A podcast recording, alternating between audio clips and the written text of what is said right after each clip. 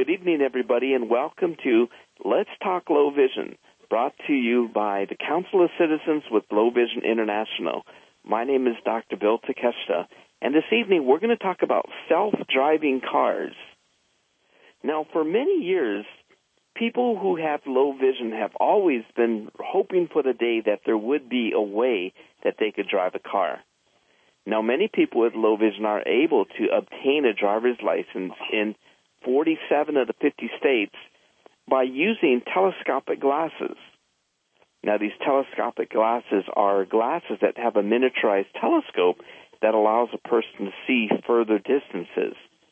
But for many people, they often feel uncomfortable using these glasses, or that the Department of Motor Vehicles will limit the times and the places that a person can use these glasses.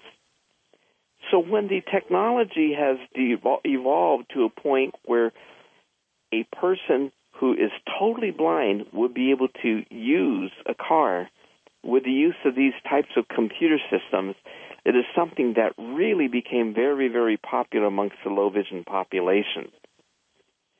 And tonight we're going to talk about what is the present status of the self-driving car.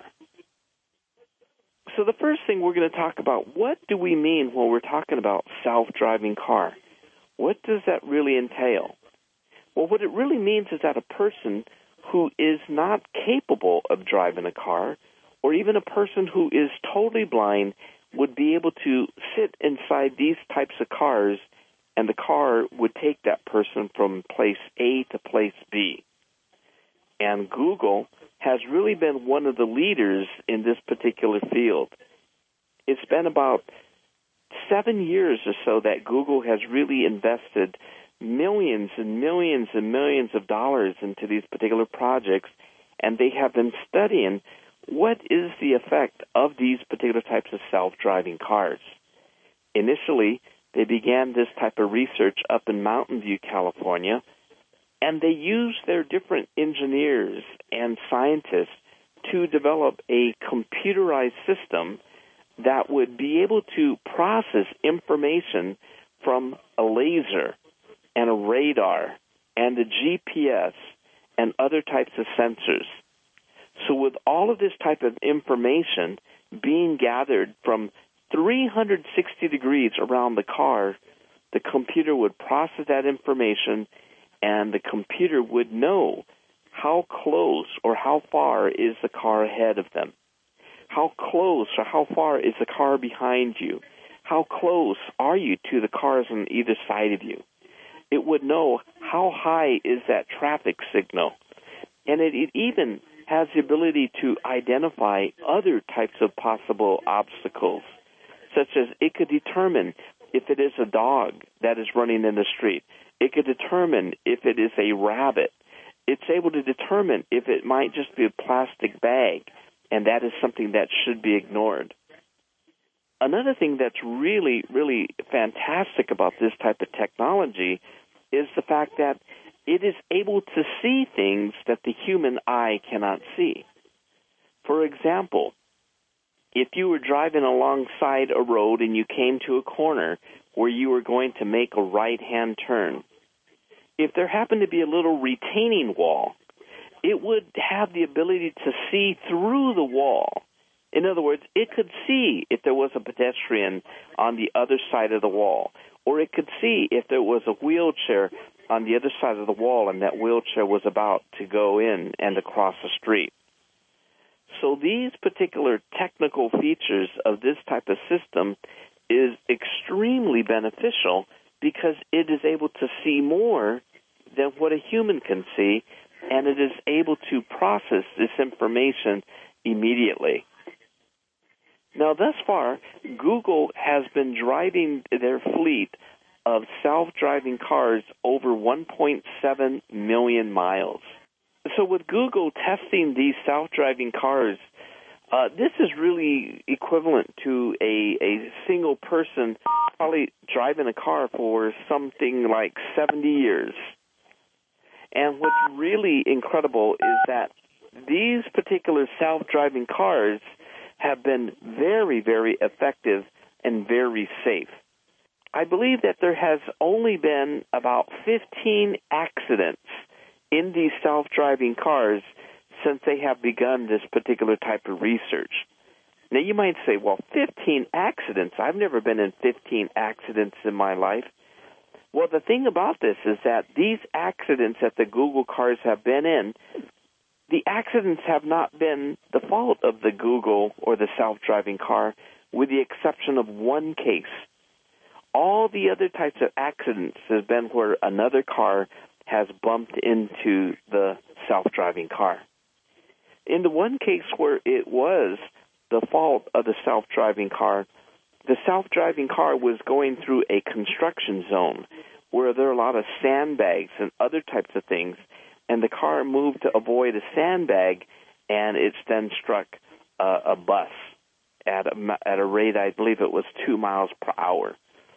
So overall, we could see that the cars have been very, very safe in its ability to travel in different cities.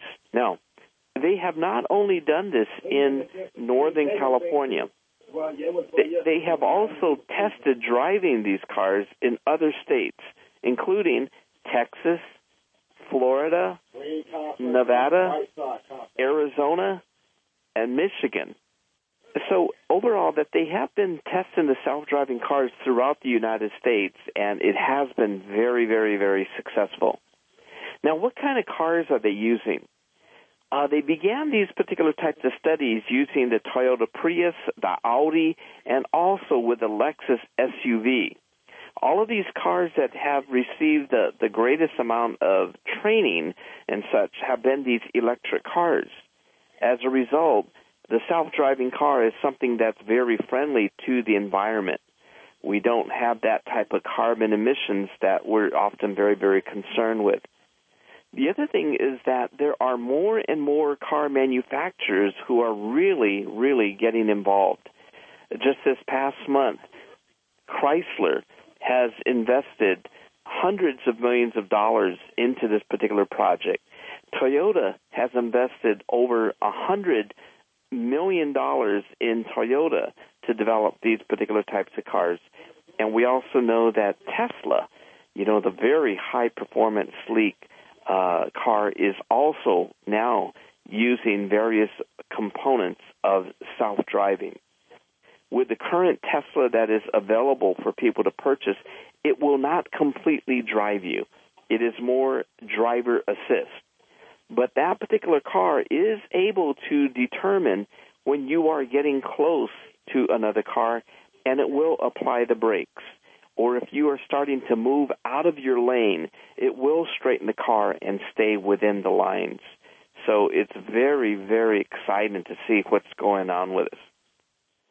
Now, the self driving cars also have some other very, very nice features in the sense that the cars are just typical cars.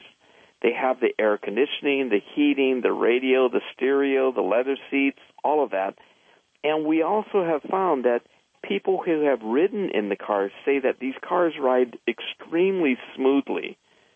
In other words, the computer system that guides these cars, it does not accelerate too fast or brake too hard. It is not like the people mover at Disneyland, but it is very, very smooth. Another thing that's very, very nice about these particular cars is that they are able to be programmed to travel at different rates of speed. At the current time, with these research studies, the self driving cars are traveling at a rate of 25 miles per hour. Now, we might say at this point in time that's a bit slow, but this is just so that they can get all that type of information they need, and it could then be modified so that the cars will travel at a faster rate. The cars are also becoming programmed and developing higher technology so that they can drive in the snow and in the rain. In the earlier versions of the self-driving cars, it had more difficulty with navigating if it was a very rainy night and the rain is moving or blowing because of the wind or if the snow is moving in that way. but this is something that has also really very, very much improved. Now, in the Google design car, one of the things that they have done and they have wanted is that they wanted their car to have no steering wheel and no brakes and no gas pedal. And so the current versions of the self-driving cars do not have any of those particular type of controls. However, in the state of California, the state of California is stating that they do want to have a gas pedal and a brake and a steering wheel so that in the event of an emergency, a person who is driving that car would be able to take control. So, what is required to be able to operate a self driving car? One of the requirements will be that the person who is controlling that car, so to speak, by riding in it, must have a certificate or license to operate or to be in that particular type of self driving car. What's also very interesting is the fact that the computer system that controls the self driving car is qualified as being that particular navigator. So it is very possible that a person who has no vision or a person who is handicapped and could not drive a car would be able to have a self driving car and allow the computer program to travel that person from one place to another. There was actually a video, maybe some of you have even seen it, where there was a person who was blind, took the self driving car, and the self driving car picked him up, took him to the laundromat, took him to the drive through to get a hamburger, brought him home. So, in other words, it is so precise that these particular vehicles will know how to find the drive through if you're going to go to McDonald's or other types of fast food places. Now, what are some of the different types of drawbacks that we see with these cars? Well, at the present time, the one unknown is what would be the cost of these cars. There have been some producers of these cars who say that they can produce these cars at a cost that is similar to cars of today. But then when you read other articles, it tells you that the computer system in there is as much as $75,000. So the actual price of these cars, it really hasn't been quite set yet. When are these cars going to be released? These cars have been reported that they would be released as early as 2017 but in some of the more recent types of articles, uh, other manufacturers have stated it wouldn't be released closer towards 2019 or 2020. One of the things that many of these manufacturers are hoping for is that these cars are going to be replacing, they're going to be replacing the taxi cabs with drivers. So if we look at the economics of what these self-driving cars mean to the country and to the entire world, it is really, really significant. The reason that this is so significant is that one self-driving car could actually replace 12 conventional cars. And the reason that it would be able to do that is that these self-driving cars would be something that most people would not own. Rather, they would rent the car to take them where they needed to go at that time that they needed to be someplace. When you actually look at the statistics, most cars that individuals own are idle and don't even run 90% of the time. In other words, almost all cars are parked 90% of the day. And when we think about that, that probably is pretty true. In a 24 hour day, maybe we drive our car about two and a half hours a day. Let's say that you live in Los Angeles and you have to travel 15 miles. It may take you about an hour and 15 minutes in the morning and an hour and 15 minutes to come home to travel 15 miles. So what we do know is that most cars sit idle either in the garage or in parking lots.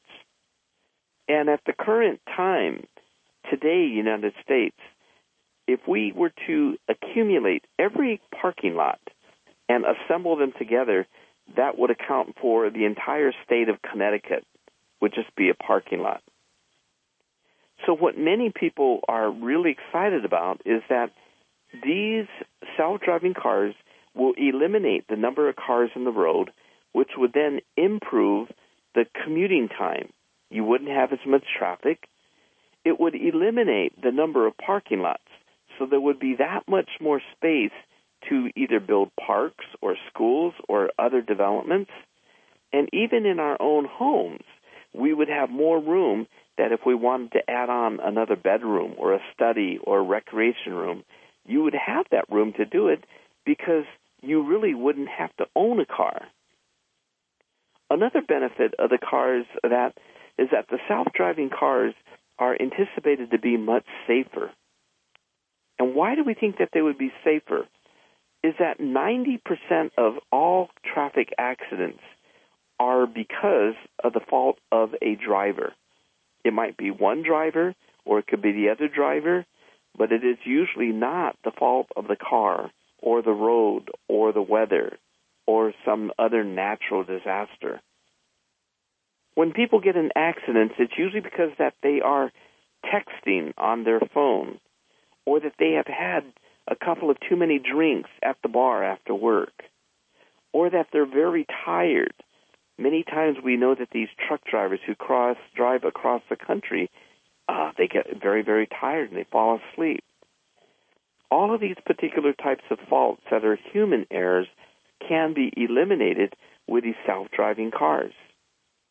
The other thing is that with the self-driving cars, there are many different types of backup systems. If one computer goes out, there's a backup computer that's able to do it. We also know that there's a backup system in which if everything fails on the computer system, if there's a, ma- a major, major hacking where hackers really disconnected all the computers for these self-driving cars, the person who's in the car, if they are able to operate a car, would be able to still drive these cars. So it's anticipated that there'll be many, many, many fewer accidents and with fewer accidents, that means that automobile insurance will be much less. And with fewer accidents, there'll be fewer and fewer lawsuits. So there wouldn't be as much money that insurance companies are spending on these different types of lawsuits. And we also know that for the individual family or the individual driver, you wouldn't have to pay for auto insurance because you wouldn't own this car it would be something that would be owned by a company such as Uber or Lyft or other new types of companies. So there's many, many positive aspects to this in the sense that it could be much more affordable for the individual person, for people who are low vision, or people who are older, or people who are disabled we finally have independence because we would be able to go where we want to, even though we don't have a driver's license. It would be better for the environment where we wouldn't have those types of exhaust and emissions. And it would also be something that there would probably be much less traffic. People would be carpooling together. There would be a self-driving car that would pick up a few people who live close together and take them to their offices and work. Now, one of the things that I found to be very interesting as I was reading it is that the first use of these particular types of self-driving vehicles is planned to be with trucks. Trucks that are hauling different types of supplies and cargo across the country. The reason for this is that these truck drivers often will fall asleep as they're driving or many of them try to push it and they drive longer than the minimum or the maximum hours that they are allowed to by the highway patrol. And when drivers are driving for too long, they get tired and they fall asleep, and this is how we have accidents. It is thought that if we can control these trucks with these particular types of self driving vehicles, we could eliminate a lot of those particular types of problems and these vehicles could essentially be driven all day. You wouldn't have to take a eight hour shift and then sleep for eight hours and then get back into the truck again. So the efficiency of these vehicles would be even greater because they could be used for a longer, longer period of time. But in order to, for these particular vehicles to be able to run 24 hours, we then have to look at the power source. These particular cars that are run on batteries, we need to see how could we have batteries that would have either A, a longer charge life, or B, that they would become recharged much more quickly. I know that with many of the current Google cars that are being used, uh, you could drive them for about a hundred miles, and then you have to charge them up. I have friends who have electric cars. Now, these are not self-driving cars; these are cars that they do drive, but they're able to get about a 120 miles uh, on that charge, and then they go to a fast charging station that could charge the batteries in about two and a half to three hours. So that is fairly good, but I don't think that it's at a level that people would be very, very pleased with. There might be times that people would say, you know, if we're going to have a fleet of cars, we really want them to be on the road all the time.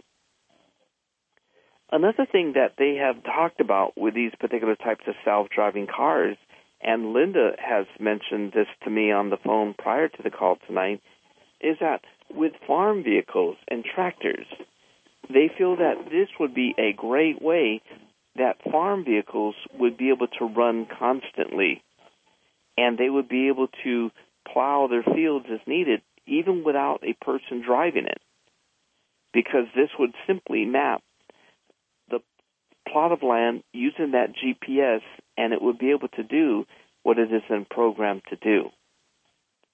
Another thing that they're also really encouraged about with the self-driving cars is to begin early on to use them in college areas college universities and campuses where there's so many students who don't have a car and need to get places.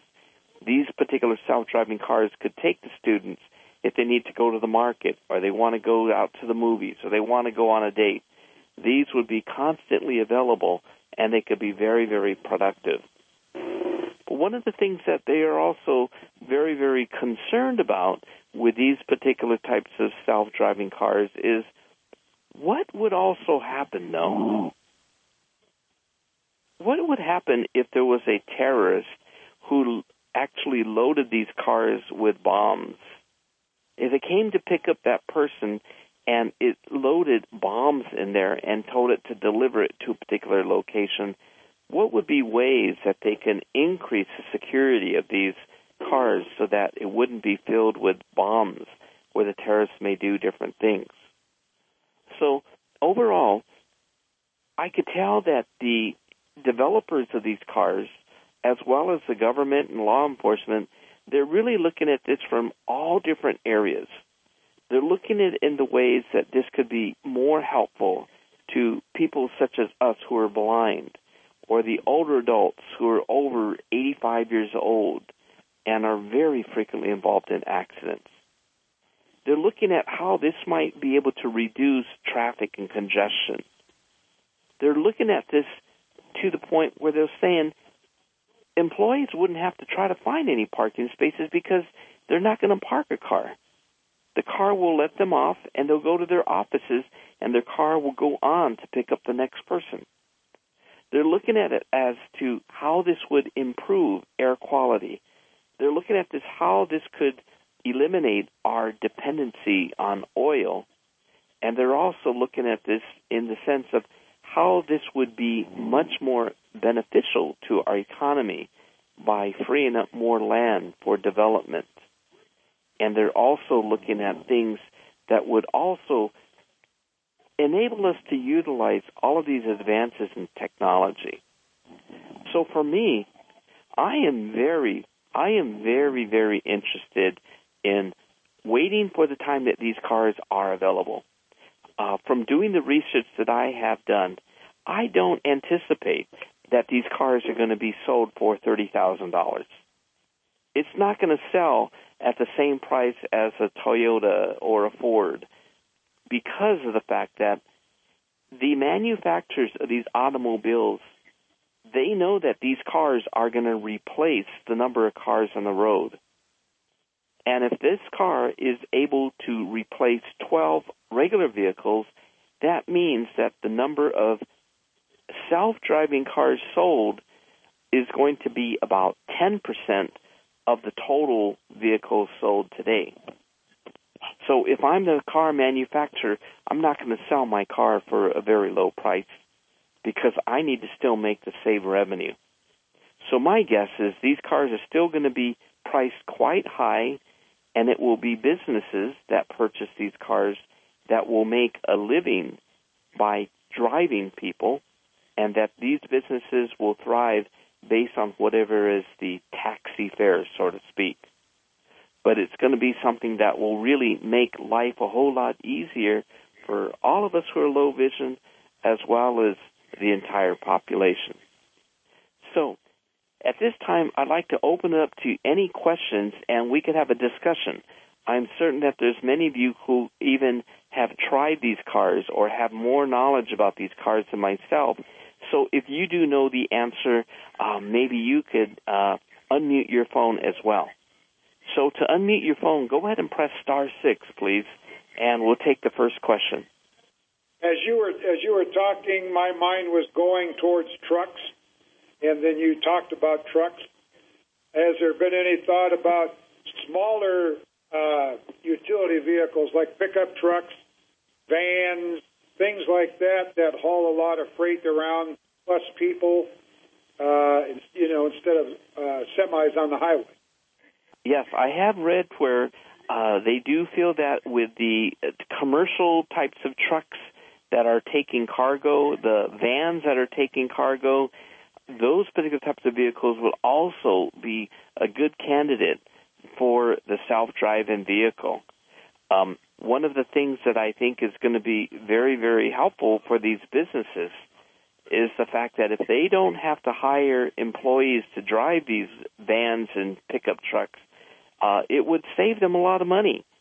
And uh, in this case, I don't think of it as these truck drivers losing their jobs, so to speak, but it would give those truck drivers an opportunity to learn a new skill or a new craft so that they can actually have a better job and make even uh, more income. Thank you. Thank you. It's a good question. Another question out there? Now, has have any of you tried riding in these cars, or have any of you ever uh, been near one and sat near it or touched it? My understanding is that the cars that are are are being studied with Google, I think that it's actually identified that it is a self-driving car. In Nevada, it has a red license plate with an infinity sign on it to signify that it's a self-driving car. And in Arizona right now, they are searching for people who want to test these self-driving cars. I believe that they're paying between 20 and 40 dollars per hour if you want to be a person who is testing these cars and you would record what are some of your observations and experiences and suggestions so you could get in touch with Google and and sign up for that if uh, you're in Arizona. Uh, do we have another question out there? Dr. Bill, this is Tom again. I just thought of another question. When these cars become uh, readily available, if you will, are they going to have to be licensed or certified in each individual state? Or will there be like a, let's call it a reciprocity agreement with all 50 states that if you have a, uh, a driverless car, it's okay to drive it no matter where you go? Oh boy, that's a really good question. I, I don't know about that, but let's say that uh, I I had a car and I came up to Vermont from Los Angeles. That's a good question. I don't know if the Highway Patrol and other law enforcement would allow me to drive my vehicle in other states. I believe that right now there are seven states that have permitted the use of these particular types of self-driving cars. But I do not know what would happen if you took one of these self-driving cars into another state that has not yet approved uh, this type of a vehicle. It might be just as simple as just having a universal federal license for that type of car. I think so, especially if we're talking about the fact that there would be uh, taxis and uh, big rig trucks and other commercial vehicles that are transporting supplies across the country. Those particular types of vehicles are always going to be crossing the lines. Tom, what do you know uh, about self-driving cars? Have you studied any of that, Tom from Vermont? My wife is dying for me to have a self-driving car. She keeps waiting for it. Uh, gives gives her more independence and all of that. So I think a lot of our spouses are are really waiting for the day. Now my both of my children drive Priuses. They love the Priuses. Though I understand one of the thing is the safety and supposedly all the manufacturers by uh, 2022 will have self-braking. Ford, Chevy, all of them to make cars safer. Oh, I didn't, I didn't know that. That's great. Yeah. And they say even that is going to co- cut the cost of insurance down by about 20% because 20% of most accidents are rear-ending people who just aren't paying attention. Wow. But have you ever thought about what are these insurance companies going to do? I, I don't think that these insurance companies are really happy that there's going to be lower, supposedly lower premiums. Yes, they'll find something else. Don't worry. Right? That's what I'm thinking. What will they do? But they'll find something to raise it. You know, I, I really think so. Uh, does anybody else have any other comments that you'd like to share about the self-driving car uh, does anybody else have any questions? Let me do this. If you do have any questions about the self-driving car, uh, you could email me, and my email address is Dr. Bill, D-R-B-I-L-L, Foundation, at gmail.com. Dr. Bill Foundation at gmail.com, and I'll try to find the answers to those questions.